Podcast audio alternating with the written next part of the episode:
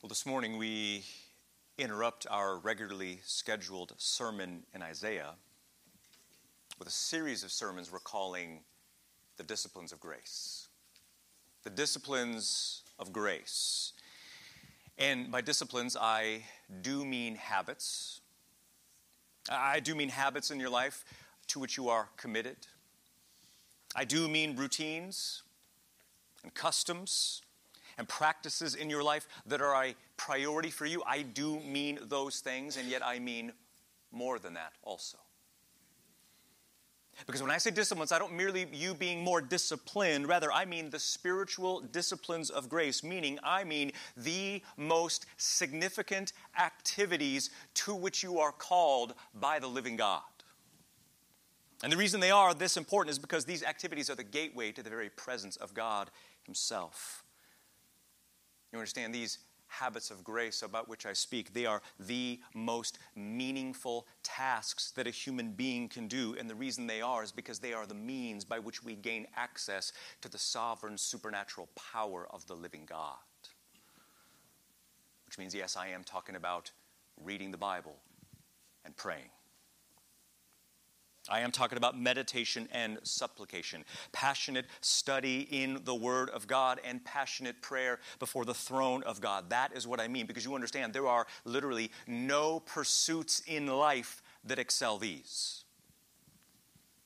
There are no commitments in the world that surpass these. Human beings are at the apex of their greatness when they seek the triune God through the sacred text and through urgent, desperate supplications and prayer.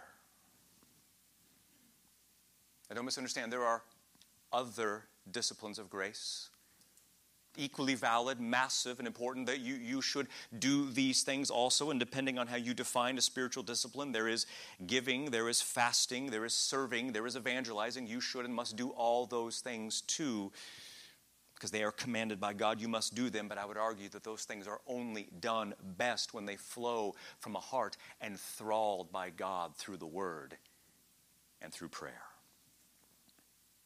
See, the elders and I are persuaded from the Word of God that the church of God brings glory to God when the saints of God know how to pray to God and read the Word of God. And over the next few sermons, that's exactly what we're going to talk about the spiritual disciplines of grace the Word, prayer, and fellowship or the one another's, or as we call around here, redemptive relationships. Those are essential to a, being a healthy church that changes the world. And this morning we begin by talking about prayer. Not because it's more important than the Bible, because in reality is we cannot pray the way we ought unless we are filled with the Bible, but we begin by prayer not only because it's really really hard to do, and we could all pray more and better than we do, but we begin with prayer, frankly, because I am concerned that many in the church today have a profound misunderstanding as to what prayer, prayer is and why we should pray. See, there are some really bad, mushy ideas about prayer out there that need to be, frankly, dismantled. There are some really silly and juvenile thoughts about prayer that unfortunately have perpetuated in the history of the church and essentially stuck a stake in the heart of the church's passion to pray. I'm burdened. I'm burdened about this. I'm burdened because I fear that many have neutered prayer. They have domesticated prayer and changed it from an instrument of war into a civilian device merely designed to bring more comfort into their lives. Now, don't get me wrong, we should pray about health. We should pray about broken bones. We should pray about financial concerns and, and, frankly, anything that makes us anxious because those things matter too. You should pray about those things also. That is not unspiritual. But I'm afraid that many in the church today that if they didn't have physical or financial things in their lives for which to pray, they wouldn't pray at all. Because they have simply forgotten or refused to believe that life is war. Life is war. And we will not know what prayer is for until we know that life is war. That our failures in prayer are owing largely to the fact that it is not only, not only for our personal devotional delight, but it is also a weapon for the church in a world of darkness and unbelief. That prayer is not some mystical act of piety where we think we hear God's voice, but rather it is God's instrument to break open the world. Do you understand? Very few people believe, very few people believe that all we are on our own are spiritual cripples and beggars of grace. Very few people believe that we are engaged in a war more dangerous than any possible nuclear World War III. Very few people believe that the, that the casualties in that war do not merely lose an eye or a hand or even their earthly life, but they lose their souls forever in hell. And until, until people believe those things, until we believe these things, we will not pray as we ought, nor will we even know what prayer is for. And I realize that for many, and I have been here, that at times prayer can feel downright pointless, right? We've all had times in our life trying to pray that was the very definition of futility, wandering of mind, deadness of affection, coldness of heart. Ten minutes go by and we realize we haven't even prayed for a thing at all. I believe this morning will help you. Because this morning, the Lord of prayer himself, the Lord to whom we pray, will free you and grip you and instruct you and inspire you and compel you and instruct you how to pray in such a way not only to bring you personal devotional delight, but to pray in a way that makes an impact for eternity. And if that's of interest to you, and I know it is, then our destination is John 14, specifically verses 12 through 14. This morning, here's where we're going. This morning, I want you to see six realities. Six realities about prayer that you need to know to exalt Christ, to advance his plan, and to change the world for his glory. Six realities about prayer that you need to know to exalt Christ, to advance His plan, and to change the world for His glory. And the first reality about prayer is this number one, the unlimited power available through prayer. The unlimited power available through prayer. Because you cannot forget what Christ is doing in chapter 14.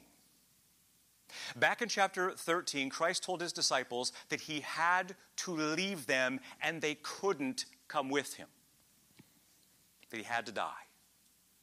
He had to be slain like a lamb in the midst of wolves. He had to be resurrected. He had to be exalted. He had to ascend to the Father's right hand. He only had a few minutes left with his frightened, wearied disciples, and they could not come with him. And if you're one of the disciples, that's a pretty terrifying thing to hear. And they don't know what to make of this. They're fearful. They're anxious, they're, they're, they're, panicking, and yet in chapter 14, Christ immediately takes control of the situation and gives their troubled souls profound, soul comforting benefits that they obtain through faith in Him. And one of the benefits that they obtain through faith in Him is the supernatural power through prayer to do the absolutely impossible. And speaking of power to do the impossible, look again at verses 12 through 14. Christ says, Truly, truly, I say to you, the one who believes in me, the works which I do, he himself also will do. And even greater things than these he will do, because I am going to the Father. And whatever you should ask in my name, this I will do, that the Father may be glorified in the Son if you should ask me anything in my name, I will do it. You notice that Christ begins in verse 12 with this customary, truly, truly, I say to you, and you know the drill. Whenever Christ says those words, you, mean, you know that the very next words that he is about to say are, are going to be really encouraging or really controversial, and Christ does not disappoint. Look what he says. He says, The one who believes in me, the works which I do, he himself also will do, and greater things than these he will do, because I am going to the Father. You see? Encouraging and controversial. Because again, notice what he says the, the one who believes in him will not only do the very works that he has done, as if that isn't astonishing enough, he goes on to say that the one who believes in him greater things than he has to the very sovereign supernatural power to do supernatural things. What does this mean? Well, I'll have you know that there are some groups in certain denominational circles who think that on the basis of this text that all believers should be able to perform miraculous signs. And, and not even just miracles, but even miracles greater than what Christ himself performed. And is that really what he's after? Because to be honest, I don't see any of the people who take that position doing any legitimate miracles of any kind. I don't see them walking through hospitals, healing entire floors. I don't see them walking through cemeteries, raising hundreds from the dead. And plus, I don't think that's what the text is saying anyway. Because you can tell the interpretation of what Christ means here hinges on two things. The meaning of this text hinges on two things. One, the meaning of the phrase, greater things, and number two, the context. We get our heads around those two things, the meaning of greater things and, the, and what the context is, then we understand what Christ means. Because when Christ says, The one who believes in me shall do the works that I have done, get this, the works that he mentions certainly includes miraculous deeds performed by supernatural power. It includes that.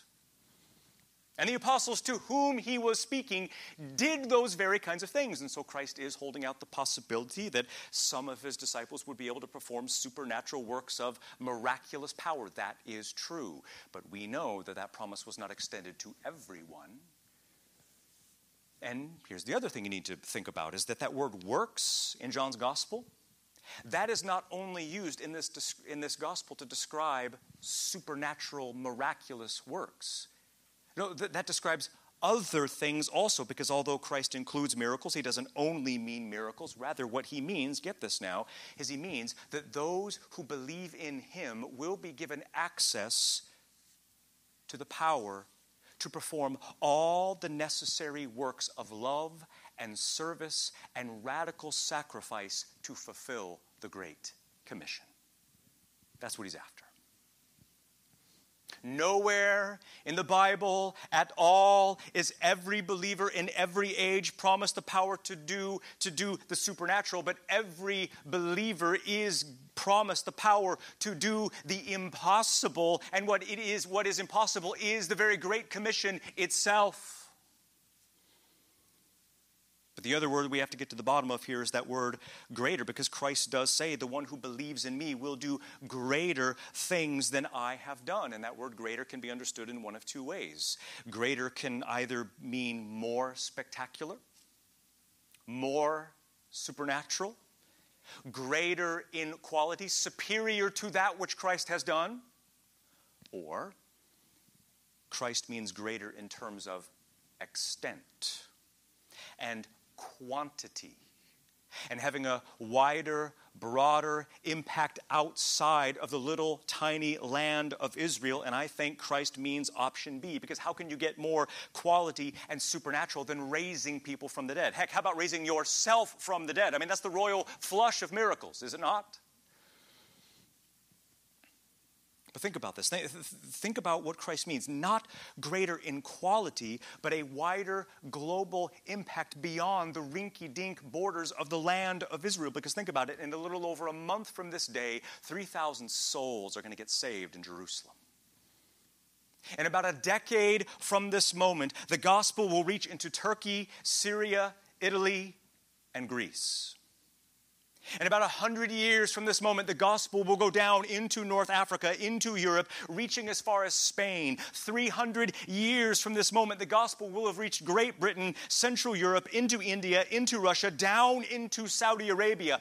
That is what Christ is talking about a wider global impact making its way to every tribe and tongue and nation and people. And you understand, your lives are a part of that. You are instruments of Jesus Christ to do greater things than even He has done. Not greater in quality, but greater in quantity. Being used by Jesus Christ to make an impact that echoes into eternity. I mean, that's what the church is for. I mean, why do you think we sometimes call this church a, a launch site for global ministry? Why do you think we sometimes call this church a global outpost of joy in a world of despair? Because we get it from texts like this. And yet, as I said, the getting to the bottom of the meaning of what Christ says here hinges on two things the meaning of the word greater things, greater works, and the context. And that's the question what is the context? What is the immediate focused context of these words right here? Because again, Christ is talking about limitless power to do the supernatural, and yet what does that even look like? That's the question.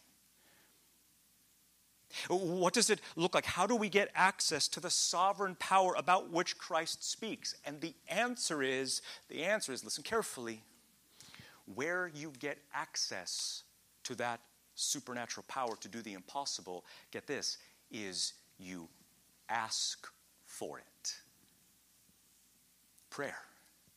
Prayer is the context. How you get the power to do the humanly impossible, how you get the power to do greater things than even Christ Himself has done, is through the instrumentality of prayer. That is what He's saying, and we know that's what He's saying because of the very next words that come out of His mouth, which bring us to the second reality of prayer that you have just got to know. Number two, the unequaled place of prayer the unequaled place of prayer. Because you see, what you have to understand is how prayer fits within God's plan. Because God has a plan, does He not? A sovereign, predestined plan before time to display His glory and the supremacy of His Son to save ruined sinners from every tribe and tongue and nation and people to radically alter and change people's lives that will culminate in a global kingdom of the Messiah sitting and ruling the world from a throne in Jerusalem. That is the plan of God. And here's what you have to understand about prayer is that prayer doesn't change God's plan. Prayer doesn't change what God has predestined. Rather, God accomplishes what He has predestined through the prayers of His people. Do you see? That's what makes prayer so infinitely noble in the plan of God. It's God's way of making sure that everybody knows that the glory alone belongs to Him. And you can see it in the text. In fact, I'm going to read verses 12 through 14 again. And this time, I want you to listen for every single time Christ uses the word do, the verb do. Listen carefully. Truly, truly, I say to you, the one who believes in me, the works which I do, he himself also will do. And greater things than these he will do, because I am going to the Father. And whatever you ask in my name, this I will do, that the Father may be glorified in the Son. If you should ask me anything in my name, I will do it. Do you hear the connection? You are called to do in the Christian life, are you not? And yet, if you're doing it right, it's not just you doing the doing. Anything you do in dependence upon and in obedience to Jesus Christ, He is the one doing the doing through you. He does what He does in and through you in response to the prayers of His people. Do you see? That's why prayer exists. It's an instrument to put his sovereign power and supremacy on display. So the point is if you want to see Christ work, if you want to see him, seriously, if you want to see him do the supernatural, if you want to see Christ change your life and overcome those nagging, hard to reach sins that never seem to go away, all you need to do is ask. You ask. Which is exactly what Christ says in verse 13. Look what he says. He says, And whatever then you should ask in my name, this I will do. Isn't this interesting? That in a context about prayer, Christ doesn't actually use the word prayer. In fact, he doesn't use any of the customary words for prayer. He doesn't say supplication, doesn't say petition, doesn't say request. He says ask. And that is really significant for three reasons. One, to say ask means that he is willing and eager. He wouldn't have told you to ask him if he didn't intend to answer. He tells you to ask him for things because he loves to answer the prayers of his people. Number two, he uses the word ask because he is generous and approachable. He's not stingy and tight fisted. He's never irritated when you ask him for things. No, he wants, he demands that you ask him for what you need because he loves to give his people the things that they need the most. And number three, he uses the word ask because he is protective and passionate about his glory. But you see, the insane genius of prayer is that the one who gives the power is the one who gets the glory. He tells you to ask Him for things so that it will be obvious to everyone who knows you that it is He and not you who alone deserves the glory. Don't you see? He is willing and eager and generous and approachable and passionate and protective of His glory. What are you waiting for? Ask Him for what you need. Because think about it if I invited you over, you knocked on my door and I opened up and I said, Come on in, make yourself at home. Everything that is mine is yours. Please, please enjoy yourself. If there's anything you need, anything you need that you do not see, please just ask me and I will make sure that it, it, gets to you. I will give it to you. Just ask me for what you need. If I did that to you, you no doubt you would feel welcomed and comforted by my generosity and by my hospitality. No, I'm not offering that to you necessarily. But the second person of the Trinity is. Whatever you need for the struggles in your soul, whatever perplexing dilemmas in which you find yourself, whatever are the unmanageable situations that do not seem to have any resolution possible in sight, what are you waiting for? Do not hesitate. Ask. This is His universe. This is His world. This is His plan. This is His idea. This is all about His glory. You are a blood bought son and daughter of the living God. What are you waiting for? Come on in. Make yourself at home. Ask for what you need. And a little advice, if I may don't just wing prayer. If you are banking on spontaneity, sometimes that does happen, but to be totally honest, True, spontaneous, passionate prayer will never, ever happen for you unless you are richly indwelt by the word of Christ. You need to be immersed in the scriptures, or you will never pray the way you ought, which we'll talk about next week and the week after that. But what I mean is, don't just wing it. Write it down. Make a plan. Write down a list of the burdens that burden you the most. And then you just unload on Christ and you ask Him for what you need. Again, his job is to decide when and if and how to answer. Your job is to be a brutally honest beggar of grace, unloading the burdens of your very soul because he commands you to ask, and he does because he is eager to answer. Which brings us to the third reality of prayer, number three the unrestricted possibilities of prayer. The unrestricted possibilities of prayer.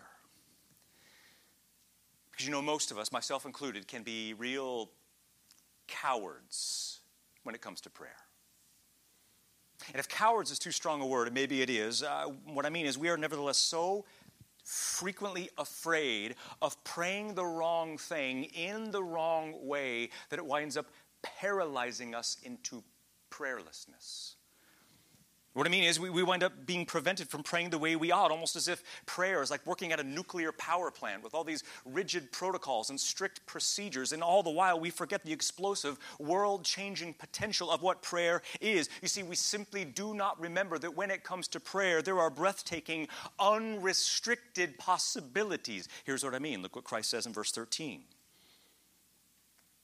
He says, And whatever then you should ask in my name, this I will do. Did you hear it? Whatever. Whatever you ask, whatever you ask, whatever you ask. And you think about that, and those are pretty, word, pretty risky words, aren't they? I mean, that is a risky thing to offer sinful, selfish people.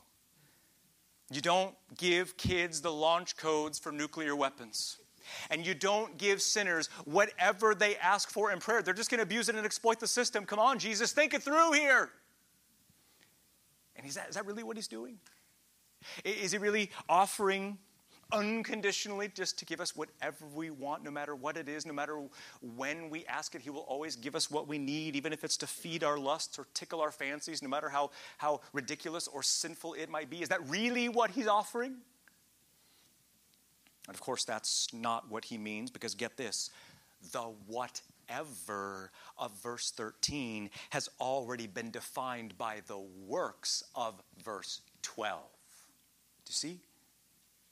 The works described in verse 12 have already shaped and determined the whatever in verse 13. What I'm trying to say is this the word whatever does not mean whatever you or I think it means. It is whatever Christ has already said it means. And what he means is this He means whatever you need to obey my word, to bring me glory, to advance my plan, or to increase your joy in me forever, ask it, and it will be done for you. That's what he means. When you look at the theology, when you look at chapters 13 through 17, that's those are the works. That is the whatever about which he speaks. Whatever you need to obey his word and bring him glory and advance his plan and increase your joy in him forever, ask it and it will be done for you. And my question is is there anything outside of those four things that you actually need? Do you really need something other than the power to obey His word, to bring Him glory, to advance His plan, or to increase your joy in Him forever? And if you think, well, I need a job, does that count of is that count as the whatever category? Absolutely it does. Just as long as you remember that the job you get will be determined by Christ and that it will be the one that brings him glory and advances his plan. Or maybe think, well, I, I would really love to be married. Does that fit into the whatever category? Absolutely, it does. If it brings him glory and advances his plan and brings you your joy in him forever. And the reality is, if you're asking or hoping for something that isn't to obey his word, bring him glory, advance his plan, or increase your joy in him forever, then newsflash, you are asking for the wrong things. Don't you see? Christ says, Whatever you ask, I will do it. Not because Christianity is difficult, but because Christianity is impossible. One of the most life changing realities for me, and it's a total no duh, but it has been one of the, the, the deepest discoveries of me in my life, is that God has called us to labor for that which is His alone to give. To the most basic tasks and responsibilities of the Christian life are unquestionably beyond our reach. That supernatural work requires supernatural power. And yet, prayer is the means by which God supplies us that supernatural power to do what He commands. And so, if praying regularly and urgently and passionately, if that is a struggle for you, it could be, and it probably means that you have forgotten these two things. Number one, it means that you have forgotten how incredibly desperate and needy you really are. And number two, it means that you have forgotten the unrestricted possibilities of prayer to do the impossible. When we forget those things, we do not pray. So, my question for you is what are the whatevers in your life for which you need Christ to supply and intervene? What are the whatevers? Well, what comes to mind? What are the whatevers for you? In what particular areas of your life do you need power to obey His word? What issues in your life would you love to see Christ radically transform by sovereign grace? The question is, what do you need from Christ to increase your joy in Him forever? I mean, do you not realize, do you not realize, church, the staggering potential of prayer to do the impossible? And I don't mean irrational or ridiculous things like changing the past or making square circles or transforming you into the greatest athlete in the world or giving you a billion dollars into your bank account. Rather, I mean whatever you need to obey His word and to advance His plan and bring Him glory and increase your joy in Him forever. Which brings us to the fourth reality of prayer Number four, the ultimate provision for prayer. The ultimate provision for prayer. And what I mean is, how do you know with any certainty at all that your prayers are actually going to be answered? Like, how do you know that? How do you know? I mean, how do you know that prayer, launching your prayers into the stratosphere to a person who you cannot see, is just as meaningless as blowing out candles on a birthday cake. How do you know? And we know because of what Christ says in the text. Look very carefully at what he says. He says, And whatever then you should ask in my name, this I will do. Do you see it? In my name in my name. That's the issue. In fact, that is the deal breaker when it comes to prayer. You know why? Because to pray in the name of Christ is not some Harry Potter magic spell or some secret password or some pretty please with cherries on top way to manipulate God to answer your prayers. Rather, to pray in the name of Christ means two things at the exact same time. Number one, to pray in Christ's name means that the only right we have to approach the throne of God at all, let alone to have the expectation that our prayers will be answered is based solely on the merits and the value and the redemptive achievements of Jesus Christ alone. In other words, to pray in the name of Christ not only means that he bought with his blood the right to approach the throne, but that he purchased the guarantee that God will answer our prayers. Do you see? Back in the day, I don't know if they still do this, when you applied for a job, you were required to give references, right?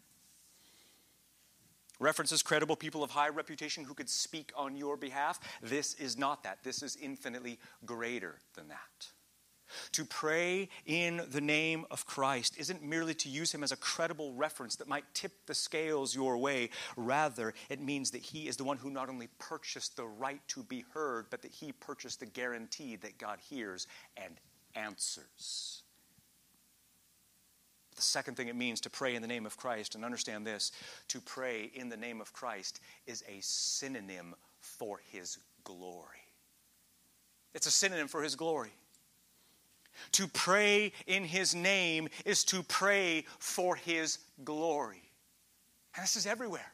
This is everywhere in the Bible. Psalm 106, verse 8 God saved Israel out of Egypt for the sake of his name. Isaiah 43 25, God forgives the sins of his people for the sake of his name. Ezekiel 36 22, God will save Israel in the future for the sake of his name. Psalm 23 3, God leads us in paths of righteousness for the sake of his name. And Isaiah 48 11, he says he does everything for the sake of his name. It is a synonym for his glory. As you understand, to pray in the name of Christ is not some Christian cliche that magically does anything just because we say the words. Rather, it is a reminder to us that the ultimate motivating intention of Christ in all of our prayers is to put his power and supremacy and worth and value and beauty on open display. That is what it means. So the question is do you see how profoundly non man centered and how profoundly Christ centered the act of prayer really is? Our prayers are answered because of who Christ is and what he has accomplished. Our prayers are answered to display more and more of who Christ is. That's what it means to pray in the name of Christ. And maybe you're thinking, well, that sounds good. That sounds great. I like that. I can't disagree with that. How does that actually help me and compel me to pray? How does that help me to pray? Because the Christ centered focus of prayer might make it sound like that we are meaningless peons in the equation. Nothing could be further from the truth. You see, praying in the name of Christ not only gives you the guarantee that God hears our prayers, but that our prayers for the impossible are not in vain. Which means the question is what is it that you need most through prayer? For what do you need prayer most, even at this very moment? The question is in what areas of your life would you most love to see victory? Husbands, let's put it this way. In what area of your life would your wife love to most see victory in your life? What family drama or dilemma is, is most in need of Christ's sovereign intervention? What fears and anxieties plague your life the most? How would you love to grow spiritually the most in the month of July? see, Christ wants to free you, and He wants to liberate you, and He wants to emancipate you to pray this morning. Your, your prayers don't have to be powerful or po- pro, uh, poetic or profound or, or, or, or polished. They just have to be in the name of Christ, and that is the guarantee that God will hear and answer. Which brings us to the fifth reality of prayer, number five the unified purpose of prayer. The unified purpose of prayer. Because one of the things I love about prayer is that prayer is the proof that all we are on our own are small, easily replaceable cogs in this massive machine called the Great Commission. In other words, prayer humbles us as needy, and it exalts God as all sufficient. Prayer puts God in his rightful place as the all sufficient giver of grace, and prayer puts us in our rightful place as the needy beneficiaries of that grace. Another way to put it is prayer is the mechanism by which the triune God is displayed as the supreme treasure in your life. This is meant to free us. This is meant to release us. This is meant to inspire us. And that's exactly what Christ says at the end of verse 13. Look what he says. He says, Whatever then you should ask in my name, this I will do. Why? What does he say? That the Father may be glorified in the Son. And there it is the great theme of the glory of God which is the meaning and purpose and history of everything that happens in the universe. Because when Christ says, note it, look at the text, when Christ says that or so that, he is talking about the ultimate reason for why prayer exists. And why does it exist? What does he say? Look very carefully at the text. It is both baffling and it is beautiful. Ask whatever you wish in my name, this I will do, that the Father may be glorified in the Son. Do you see it? You see it? The glory that God receives through prayer is a distinctly Trinitarian glory. You see, prayer is not for the glory of the Father alone. Prayer is not for the glory of the Son alone.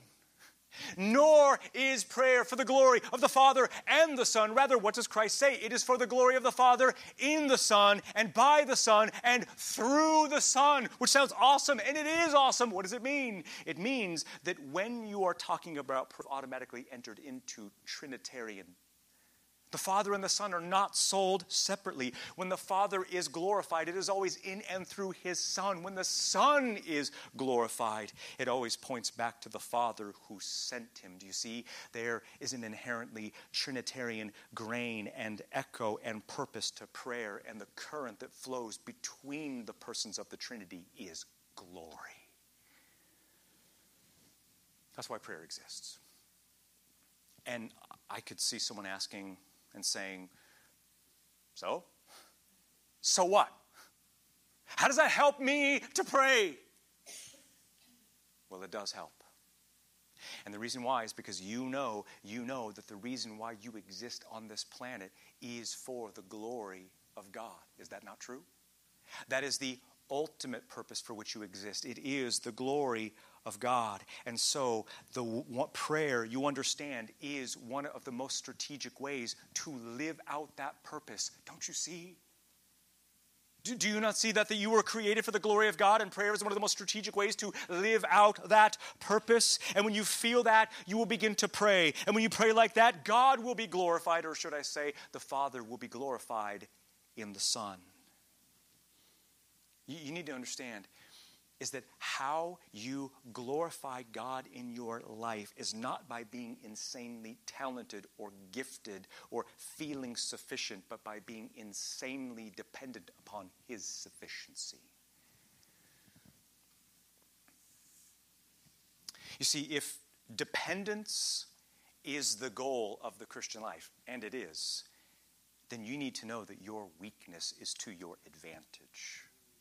Do you understand that? If dependence is the goal in the Christian life, and it is, then you must know that your weakness is to your advantage. In other words, you must despair in your worthless, paltry resources to live the Christian life, and you must cast yourself upon Christ for his endless ones. We get the pleasure, we get the power, he gets the praise, everybody wins. That's why prayer is such a big deal. And so the question is the question is how are you doing glorifying God in your life? How are you doing glorifying God in your life? Which means what I'm asking is how are you doing being needy and desperate and vulnerable before God in prayer?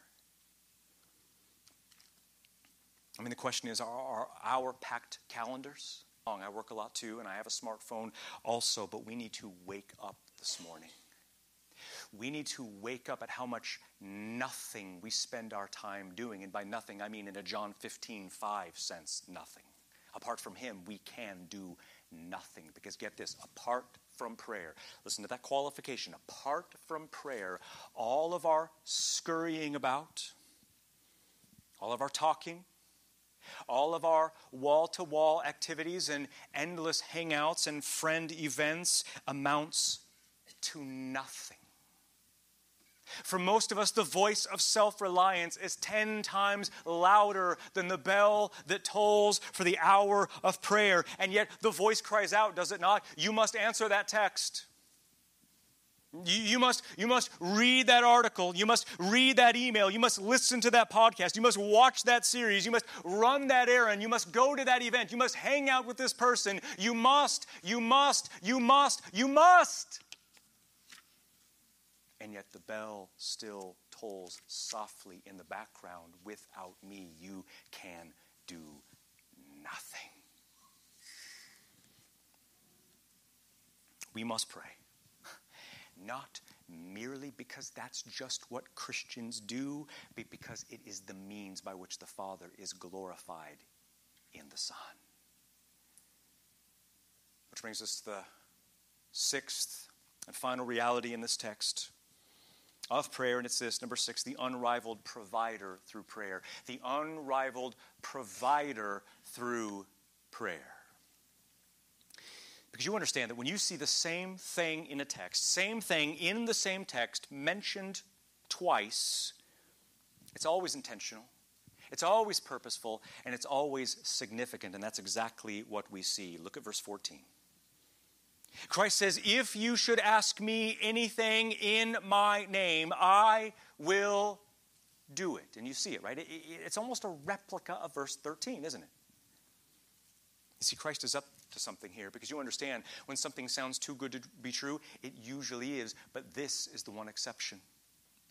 You see, Christ repeats the staggering promise of prayer to persuade the disciples and us to know just what it is that we have at our disposal. Because again, you have to understand the disciples are pretty bent out of shape here. Christ told them in chapter 13 that he had to leave them. They couldn't come with him. And yet he wants them to know that just because he is leaving them does not mean he is leaving them. He will be just as present and close to them as the words in their mouths and the thoughts in their heads through prayer. He repeats what he just said in verse 13 because he wants them and you to know yes, you heard me right. I mean what I say and I do what I say. If you ask anything in my name, I will do it. Do you believe that this morning? Do you believe that? Of course, it does have the thunderous qualification. Whatever means, whatever you need, to obey His word, to bring Him glory, to advance His plan, and to increase your joy in Him forever. But do you believe that? That whatever you ask in His name, it will be done for you? Whatever. You understand, prayer is the God given instrument through which God advances his predestined plan before time. You are a part of that. When you pray, do you realize that you are a part of that which is infinite? And, and yet, similar though it may be, verse 14 is not the same as verse 13, is it? There's a small, tiny, little difference, and yet it is also a monumental and significant difference. But again, notice, notice what Christ says. Christ says, If you should ask anything in my name, I will do it. Isn't that interesting? The word anything is just two Greek letters.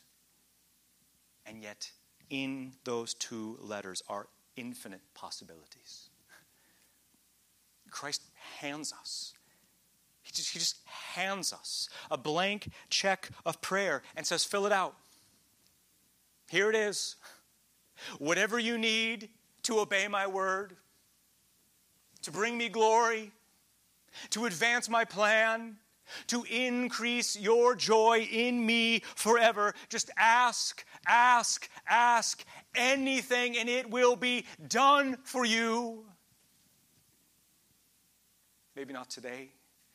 Maybe not tomorrow, maybe not October, maybe not 2035, maybe not even in your lifetime, but if it will help you obey His word and bring Him glory and advance His plan and increase your joy in Him forever, it will be done for you in some way at some time. Think about it the salvation of some hardened family member. Ask. Some stubborn, hard to reach sin that never seems to take no for an answer. Ask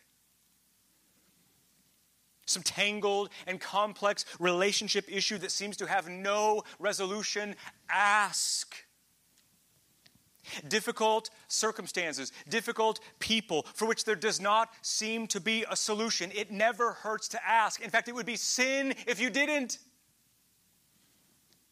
Oh, church, how Christ wants to liberate you this morning to pray like never before because prayer is the means through which He does the profoundly supernatural in your life. And that brings us to the crucial difference between verse 14 and 13. It all has to do, it all has to do with whom Christ identifies as the object of prayer, because the disciples and probably you have just always assumed that the Father, the Father alone is the one to whom you pray. And you should pray to the Father. And yet, shocking though it may be, the Father is not the only one to whom you pray, because look what he says in verse 14. He says, If you should ask me for anything. In my name, I will do it. I mean, is that an obvious claim to be God or what? When you pray, you pray to me. Maybe you think, well, hold on, Jesus, you told us that when we asked you how to pray, you said, Father, hallowed be your name. And that's true. That's true. You, you should pray to the Father also, but again, you remember that prayer is profoundly Trinitarian, isn't it? And again, his point is although he is leaving them, he is not leaving them at all. He is always within talking distance, praying distance as the object of prayer. He is the unrivaled provider through prayer. And don't feel confused by this. Don't get, don't get Trinitarian vertigo here. You don't have to pick one over the other. You don't feel like that you're going to make one envious or jealous if you pray to one and not to the other. You can pray to any person of the triune God or to the triune God all at once, but don't miss the point. The point is, Jesus Christ is way more than some controversial rabbi who did nice things for people. He's way more than some revolutionary who merely died for a good cause. He, he's way more than some commendable figure who, who led a good example. No, he is God Himself who never had a beginning who has all authority in heaven and on earth, who rules the universe with ease. He's far above all rule and power and authority and dominion and every name that is named not only in this age but in the one to come. He is the God who became man for us and for our salvation and who promised us without even so much as batting an eye, whatever you ask me in my name, I will do it for you. Is that a mandate to pray or what? It, does, does that not unleash us and free us and inspire us and compel us to pray or what? The question is the question is will you take him up on his offer? Do you have the guts to take him up on his offer? Are you willing to see prayer with fresh eyes this morning? Not merely as a duty to be done, but as a weapon to be wielded? Are you willing to see that prayer is not some mystical act of piety where we think we hear God's voice, but it is the means through which Christ does the absolutely impossible? Are you ready to see that prayer is not only for our own personal devotional delight, but it is the way that God changes history for His glory in and through His Son? Because I don't know, I, I, don't know what your prayer life is like right now. It may not be satisfying, it may not be continual. It may not be passionate. It may not be consistent. It may not even be in existence right now. And that's okay. Don't beat yourself up because that's why texts like John 14, 12 through 14 are in the Bible. Not merely to remind us that we should pray or that we could pray if we wanted, but that we would simply be out of our minds not to pray because the words of the hymn are true. Oh, what peace we often forfeit. Oh, what needless pain we bear, all because we do not carry everything to God in prayer. And with that said, let's pray.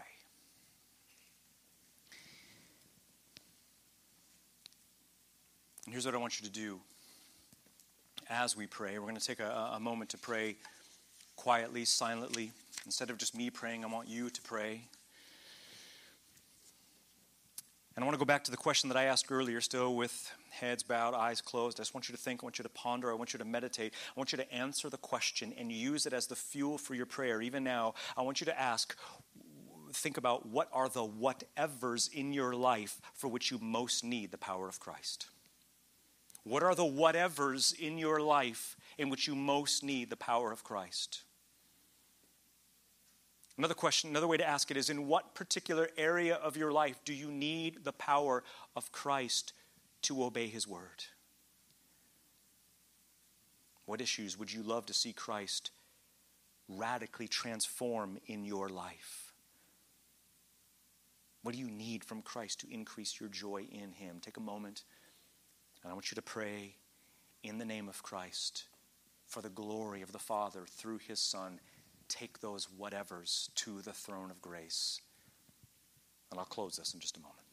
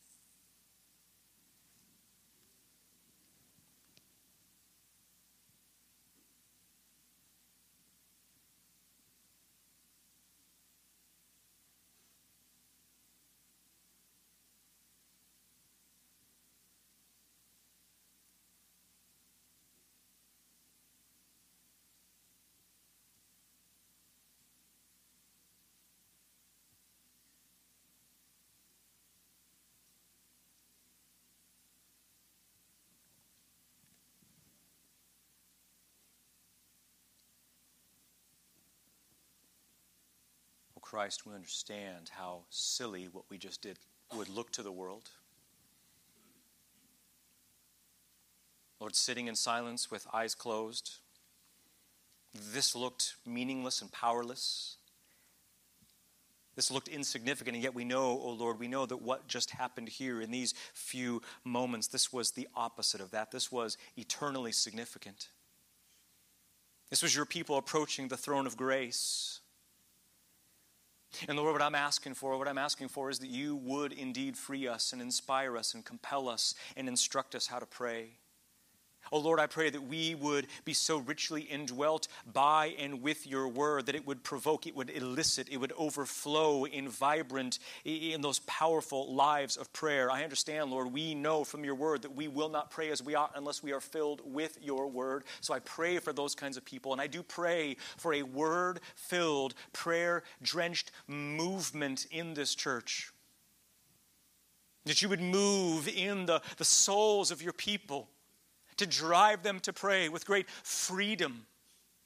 That they would see, that they would be unleashed by this text right here.